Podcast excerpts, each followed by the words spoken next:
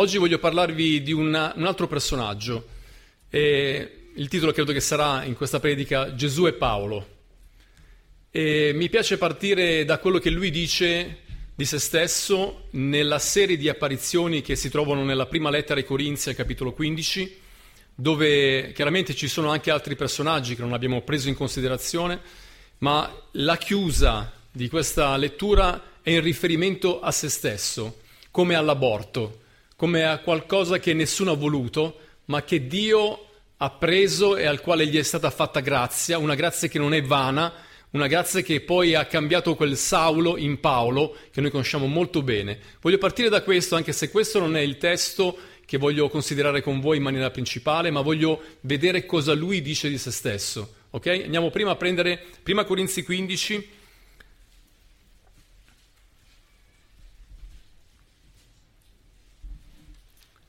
Partiamo dal verso 8 dove dopo aver fatto la lista delle 500 persone, gli apostoli, eh, Giacomo, Cefa e, e, anche gli altri, qui dice nel, dal verso 8 e in ultimo di tutti apparve anche a me come all'aborto, perché io sono il minimo degli apostoli e non sono degno di essere chiamato apostolo perché ho perseguitato la Chiesa di Dio.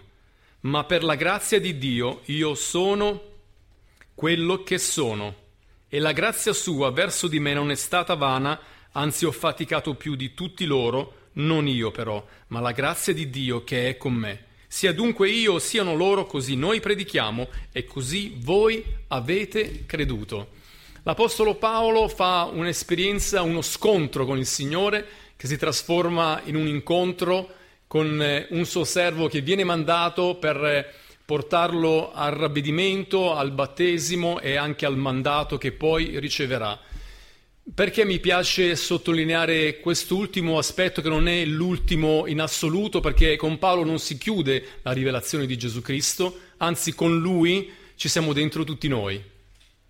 Perché Paolo eh, accetta il Signore circa sei anni dopo quel primo giorno di Pasqua. Sei anni dopo Gesù ancora gli parla. E poi gli parla anche attraverso un suo servo. Questo significa, come vedremo anche nel messaggio che voglio portarvi, che Dio, che Gesù ci parla ancora direttamente, ma si usa anche dei credenti, indipendentemente da quello che è il ministero che hanno ricevuto, Dio ha dato a tutti i credenti la possibilità di poter parlare a qualcuno. Per trasformarlo da un aborto a qualcosa che ha un valore davanti agli occhi di Dio e anche davanti a tutta l'umanità, perché sappiamo che Paolo ha inciso in maniera particolare quello che è il messaggio dell'Evangelo, è arrivato fino a noi con quella forza che ancora ha nel corso dei secoli. L'Apostolo Paolo eh, ha tre testimonianze negli Atti degli Apostoli. Capitolo 9, dove viene raccontata la sua testimonianza, da persecutore diventa ancora convertito al Signore, ma non è quello il testo, so che state sfogliando, però intanto andate su Atti degli Apostoli.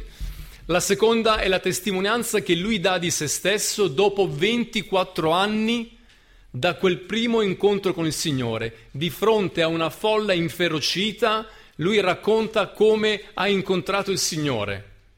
Quella folla si fermerà soltanto per un attimo perché lo hanno ascoltato, sapete la storia, no? Quando finito il terzo viaggio missionario, l'Apostolo Paolo si reca a Gerusalemme, lì c'è una sommossa, vogliono ucciderlo, esce fuori un popolo arrabbiatissimo che vuole distruggere la sua vita, l'esercito romano lo salva e lo porta su per la scalinata del Tempio cercando di portarlo l'assicuro nella torre, ma lui chiede di fermarsi, leggeremo questo testo, capitolo 22 degli Atti, intanto sento che Bibbia che si sta, si sta muovendo, dove lui chiede di poter parlare. Poi, terza testimonianza, capitolo 26 degli Atti, dove lui ancora davanti ad Agrippa racconterà ancora questo primo giorno quando quell'aborto ha preso valore davanti agli occhi di Dio. Mi piace in maniera particolare questo capitolo 22 perché ha delle cose che oggi eh, possono farci del bene. Quest'uomo, raggiunto dalla grazia di Dio, racconterà di se stesso. Allora immaginate una folla di persone che miracolosamente si sta in silenzio ascoltando quest'uomo che parla in lingua ebraica, ha delle cose importanti non soltanto per le persone di quel tempo, ma soprattutto per noi e anche per chi ci sta ascoltando. Oggi c'è un messaggio per te. Ti voglio dire che oggi il Signore ti vuole raggiungere con questa parola per dare valore a chi tu sei.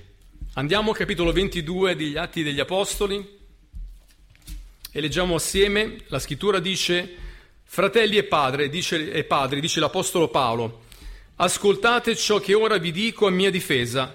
Quando ebbero udito che egli parlava loro in lingua ebraica, fecero ancor più silenzio, poi disse, io sono un giudeo, nato a Tarso di Cilicia, ma allevato in questa città, educato ai piedi di Gamaliele nella rigida osservanza della legge dei padri sono stato zelante per la causa di Dio, come voi tutti siete oggi. Perseguitai a morte questa via, legando e mettendo in prigione uomini e donne. Come me ne sono testimoni il sommo sacerdote e tutto il collegio degli anziani. Avute da loro delle lettere per i fratelli, mi recavo a Damasco per condurre legati a Gerusalemme anche quelli che erano là perché fossero puniti. Mentre ero per strada, e mi avvicinavo a Damasco, verso mezzogiorno, improvvisamente dal cielo mi sfolgorò intorno una grande luce. Caddi a terra e udì una voce che mi disse, Saulo, Saulo, perché mi perseguiti? Io risposi, Chi sei, Signore? Ed egli mi disse, Io sono Gesù il Nazareno che tu perseguiti. Coloro che erano con me videro sì la luce, ma non intesero la voce di colui che mi parlava. Allora dissi, Signore, che devo fare? E il Signore mi disse, Alzati, vai a Damasco e là ti saranno dette tutte le cose che ti è ordinato di fare. E siccome non ci vedevo più a causa del fulgore di quella luce, fui condotto per mano da quelli che erano con me, e così giunsi a Damasco. Un certo Anania, uomo pio, secondo la legge, al quale tutti i giudei che abitavano là rendevano buona testimonianza, venne da me e accostatosi mi disse, Fratello Saulo, recupera la vista. E in quell'istante riebbi la vista e lo guardai. Egli soggiunse, Il Dio dei nostri padri ti ha destinato a conoscere la sua volontà, a vedere il giusto e ad ascoltare una parola dalla sua bocca, perché tu gli sarai testimone davanti a tutti gli uomini delle cose che hai viste e udite. E ora perché indugi? Alzati sii battezzato e lavato dai tuoi peccati, invocando il suo nome. Dopo il mio ritorno a Gerusalemme, mentre pregavo nel Tempio, fui rapito in estasi e vidi Gesù, che mi diceva, affrettati, esci presto da Gerusalemme, perché essi non riceveranno la tua testimonianza su di me. Ed io dissi, Signore, essi sanno che io incarceravo e flagellavo nelle sinagoghe quelli che credevano in te. E quando si versava il sangue di Stefano, tuo testimone, anch'io ero presente e approvavo e custodivo i vestiti di coloro che lo uccidevano. Ma egli mi disse, Va, perché io ti manderò lontano tra i popoli. Fino a qui la lettura della parola del Signore. Un uomo che ha una grande esperienza, 24 anni da, rac- da raccontare, chiese, luoghi raggiunti, eh, ministeri formati, si trovava soltanto all'ultimo passaggio, il quarto viaggio che lo avrebbe condotto a Roma, probabilmente poi in Spagna, e questo era il suo desiderio perché l'Evangelo non doveva fermarsi soltanto in una certa area, ma avrebbe dovuto raggiungere i confini del mondo conosciuto in quel tempo. E qui partiamo, l'Apostolo Paolo parte da chi lui è. Noi partiamo sempre da chi noi siamo perché quello che noi siamo oggi è stato costituito dall'ambiente dove noi siamo cresciuti, dalle persone che abbiamo frequentato, da tutta una serie di cose che hanno influenzato a volte in maniera molto importante quello che noi abbiamo oggi come identità. Ma vogliamo ricordarci che l'influenza dell'ambiente in cui sei vissuto spiega chi tu sei, ma non lo giustifica. Ho parlato con una una psicologa che ha detto va bene, noi ricostruiamo un certo percorso dall'infanzia in avanti, ma a un certo punto devi prenderti la tua responsabilità perché le cose possono cambiare.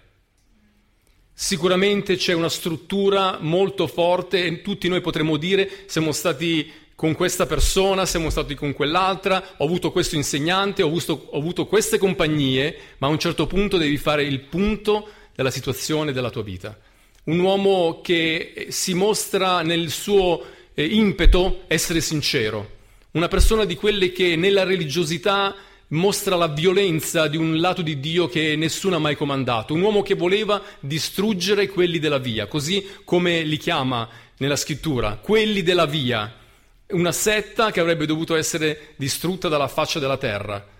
L'Apostolo Paolo, oggi parliamo di Paolo, a quel tempo Saulo, era uno che si segnalava tra i suoi coetanei come il più terribile, il più attento, il più veloce nel fare quello che faceva e pensava di essere nella volontà di Dio. Ma non era così. Non, non, basta essere in buona fede, c'è un momento nel quale il Signore parla al nostro cuore e quello è il momento nel quale noi abbiamo bisogno di comprendere chi noi possiamo diventare, non soltanto quello che noi siamo stati, ma quello che il Signore può fare per noi. Puoi partire dal fatto che per la persona intorno a te tu puoi essere considerato nulla, come un aborto. Un aborto che non viene neanche al mondo, finisce nelle tenebre, nessuno gli darà mai un nome. Stiamo parlando di una forma di vita che non avrà mai un'esistenza, ma il Signore prende quell'aborto e gli fa fare un'esperienza. Paolo si muoveva come un aborto, mentre la sua vita parlava di morte, ma c'era qualcuno che lo stava cercando perché avrebbe dovuto essere un messaggero di vita. E lui comincia di fronte a quella folla a raccontare, io ero come voi, voi siete qua cercati di uccidermi, ma mi rendo conto che voi lo state facendo anche in buona fede, ma chiaramente questo non li giustificava. Avrebbero dovuto però ascoltare cosa era successo nella sua vita, come Dio ha cambiato la sua stessa esistenza in una maniera soprannaturale. E qui abbiamo letto nella scrittura che lui racconta di questo scontro con Gesù. Perciò Gesù si rivela ancora oggi. Se dopo sei anni dall'assunzione in cielo e Gesù ha potuto parlare a un uomo chiamato Saulo, Dio lo può fare anche per te. Si può dirigere alla tua esistenza e ti dirà, non importa quello che tu sei stato, potresti raccontare le peggio cose della tua vita, ma io voglio parlarti in questo giorno. E per qualcuno questo diventa uno scontro e non un incontro. Quella luce che noi decantiamo è anche simbolo del nostro lighthouse è diventato un impatto potente sulla vita di questo Saulo, che come tutti gli altri giorni si preparava ad andare a prendere lettere, già immaginava come poter fare per raggiungere più persone possibili, ma in quel giorno Gesù aveva deciso che era l'ultimo giorno. Basta. Ci vuole un santo basta a un certo punto anche di fronte alla violenza, dovremmo poter dire basta, ma Gesù aveva deciso. Scontro con la luce. Paolo finisce a terra e lì diventa cieco. Possiamo immaginare soltanto minimamente quello che è stato il sentimento di questo uomo che da che si trova sulla cresta dell'onda e il primo fra tutti si trova cieco, essere portato per mano fino a Damasco. E lì, da quello che ci dice eh, Atti degli Apostoli, capitolo 9, passò tre giorni pregando e digiunando. Si è fermato un attimo e bisogna fermarsi ogni tanto. Che sta succedendo nella mia esistenza? Non era importante il, il cibo che gli avrebbero dato, era importante capire qual era la volontà di Dio nella sua vita. Digiuno e preghiera era soltanto l'inizio di una grande crisi. Ti voglio dire che c'è un momento nel quale nella tua vita entri in crisi. Come persona, come cristiano, ci sono momenti che noi abbiamo passato che siamo entrati in una profonda crisi. Ma c'è una crisi che ci porta al ravvedimento e non bisogna mai pentirsi di quello. E questo lavoro che il Signore comincia a fare in quel momento che sembra soltanto dire parola pausa, significa portarti poi alla realizzazione di ciò che verrà dopo. Paolo prega, cieco, apre i suoi occhi, non riesce a vedere niente, si tocca gli occhi, c'erano delle squame sopra la sua vista. Io non so cosa gli è successo, ma quando la descrizione sembra che c'erano proprio come le squame di un pesce proprio sopra i suoi occhi, non vede assolutamente niente, ma in quel momento credo che ha sentito che Dio avrebbe potuto dirgli qualche cosa, ma il Signore gli ha detto vai lì che poi io lì ti parlo perché non l'ha fatto subito? Ecco qui che c'è il mistero come Dio lavora con gli uomini. Perché il Signore sceglierà un uomo che si chiama Anania. Non era un apostolo, non era una persona conosciutissima in quel periodo comunque di vita della Chiesa, 24 anni sono tanti. Non era più l'inizio, c'erano già migliaia di persone che si definivano dei cristiani, ma Dio sceglierà uno sconosciutissimo Anania per poter pregare per Saulo. E sappiamo da quello che dicono non questo testo, ma gli altri, che quando il Signore parlerà a Anania, Anania contesta e dice Signore, quest'uomo ha devastato la Chiesa, fino all'altro giorno io devo andare a pregare da lui? Capite? Se qualcuno è venuto a devastare la tua chiesa e poi qualcuno ti dice, il Signore ti dice vai a pregare da lui, tu dici Signore ma non è che oh, sto cominciando a capire male la tua volontà? Potrei essere in pericolo, forse potrebbe fare finta per così cattura anche me, ma il Signore disse vai perché io l'ho scelto. Soffrirà per me ma io lo manderò, devi andare a pregare. Anania va in casa di questo uomo e me lo immagino forse in ginocchio seduto perché poi gli dirà alzati, vuol dire che era lì in quella posizione prostrata si avvicina e prega subito per lui. Questo Saulo non aveva mai visto Anania, ma Anania aveva il cuore di Gesù in quel momento. L'apparizione di Gesù l'ha fatta attraverso un uomo chiamato Anania. E voglio dirti questo, il secondo messaggio che deve raggiungere qualcuno che può parlare a qualcun altro di quello che Gesù gli ha detto. Non è quel semplice Dio mi ha parlato, ti devo dire questa cosa, ma è prendersi la responsabilità che se Dio ti ha detto qualche cosa nella sua volontà, devi andare a dirgliela, soprattutto quando le persone sono senza guida in maniera assoluta. C'è bisogno che tu vai a parlare di questo. Ho fatto parlare Gloria nel culto precedente, ve la racconto io perché lei non c'è. Si parlava che sotto la casa di mia figlia c'è un uomo che si siede sempre su una panchina. E lei mi diceva mi sembra una persona molto triste, ha una bottiglia di birra a fianco e guarda nel vuoto. Io vorrei dirgli qualche cosa. E un giorno ha sentito di, di dargli, regalargli una Bibbia, una Bibbia dei motociclisti. Sapete che sono, c'è una, un'associazione evangelica, si chiamano i motociclisti. Hanno fatto una Bibbia che poi regalano tutti quelli che hanno questo, eh, questo hobby, non so come poter definirlo. E ha sentito che il Signore gli stava dicendo vai e regaligli questa Bibbia. E sapete come ha approcciato? È sceso e gli ha detto, senta, io non so come lei può prendere, però Dio mi ha detto di regalargli questo. E questo gli ha detto, chi te l'ha detto? Capite quando non dice Dio mi ha detto di dire una cosa del genere? Lei ha detto, Dio mi ha detto di darti questo. L'ha preso in mano, ha visto che era una Bibbia, che era, aveva testimonianze di motociclisti, dice, sai che io sono stato un motociclista? Dio mi ha detto di dirti questa cosa. Non è semplicemente qualcosa che tu vai a dire a un credente che è in comunione con Dio e Dio gli può parlare direttamente. C'era un tempo nel quale tutti dicevano Dio, Dio mi ha detto di dirti una cosa e tu gli rispondi ma perché non me l'ha detto direttamente? Eh, sto pregando, sto cercando la sua faccia, ok? Stiamo parlando di qualcuno che ha bisogno di una parola in maniera precisa. Quest'uomo poi ha parlato della sua vita, chiaramente anche se so qualche cosa non voglio assolutamente dirvi, ma per farvi comprendere che noi a volte siamo la voce di Dio per qualcuno un'opportunità che un uomo ha ricevuto nella sua solitudine e forse un domani, chissà, che attraverso quella parola il Signore potrà arrivare a raggiungere il suo cuore. Questo uomo ascolta la parola del Signore e vede il primo miracolo nel suo fisico. Le squame cadono dagli occhi di Paolo e lui dice io riebbi la vista e lo guardai. E, lui gli disse queste parole, Dio dei nostri padri ti ha destinato a conoscere la sua volontà e a vedere il giusto e ad ascoltare una parola dalla sua bocca. Vi sembra poco questo? Lui ti ha destinato a questo, ti vuole parlare, vuole farti conoscere la sua volontà, ti vuole rivolgere una parola. Vuole che tu sei attento in questo momento, perché anche se hai sbagliato tutta la tua esistenza, per quanto in buona fede hai potuto fare, ti sei trovato in un mare di guai, ecco che il Signore vuole farti conoscere la sua volontà vuole rivelarsi alla tua esistenza e vuole che ascolti una parola dalla sua bocca, come oggi il Signore vuole fare con te. E poi gli dice, perché indugi? Alzati.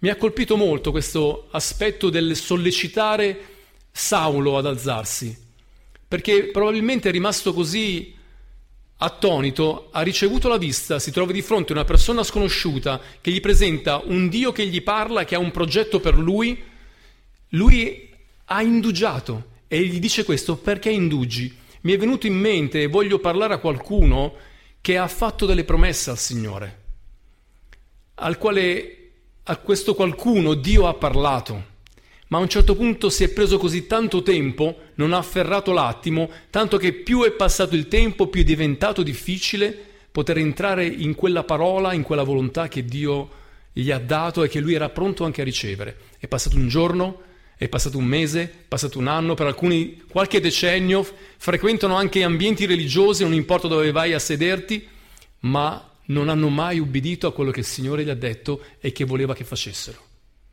Perché ti perché stai indugiando? Alzati. Qual è il progetto per me, Signore? Che tu sia battezzato, lavato dei tuoi peccati mentre invochi il suo nome. Perché indugi? Ma sì, io un giorno ho detto che volevo battezzarmi, però sai, dopo è passato quel momento di euforia e ho preso la mia vita e mi sono pure dimenticato. Vogliamo ricordarci che il battesimo si appropria di quello che è già qualcosa che è venuto dentro di te, ma lo testimonia pubblicamente ed è un comando del Signore.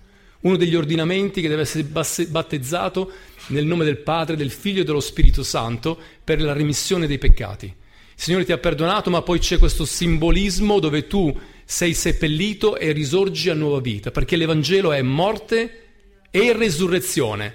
Non è seppellimento di ogni cosa, ma è una nuova vita che il Signore ti dà.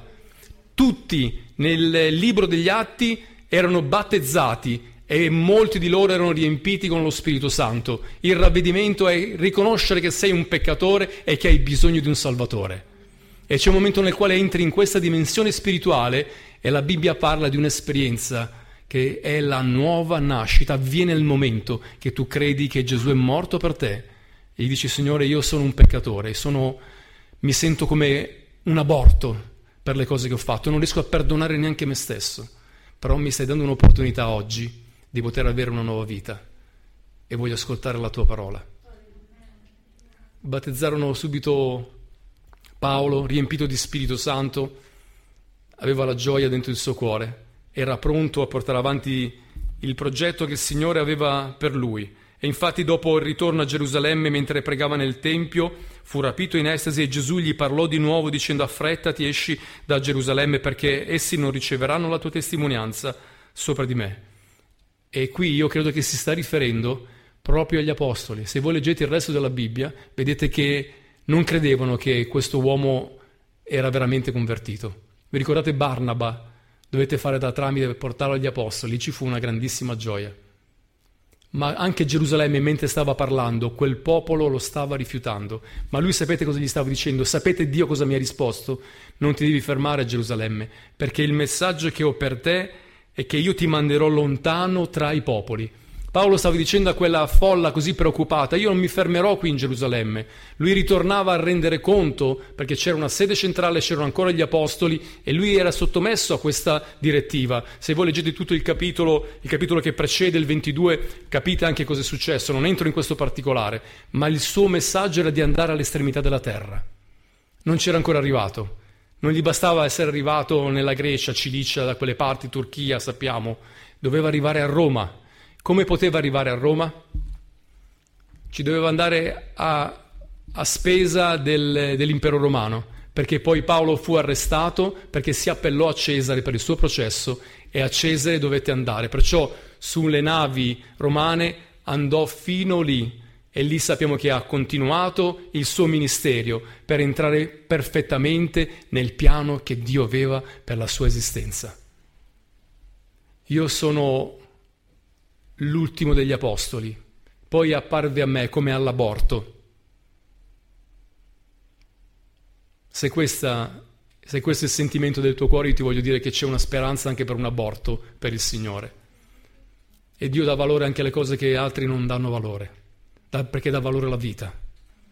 E anche se tu non vali niente per nessuno, tu puoi essere usato dal Signore per poter portare l'Evangelo dove il Signore ti manderà entrando perfettamente in quella volontà che il Signore ha per la tua esistenza.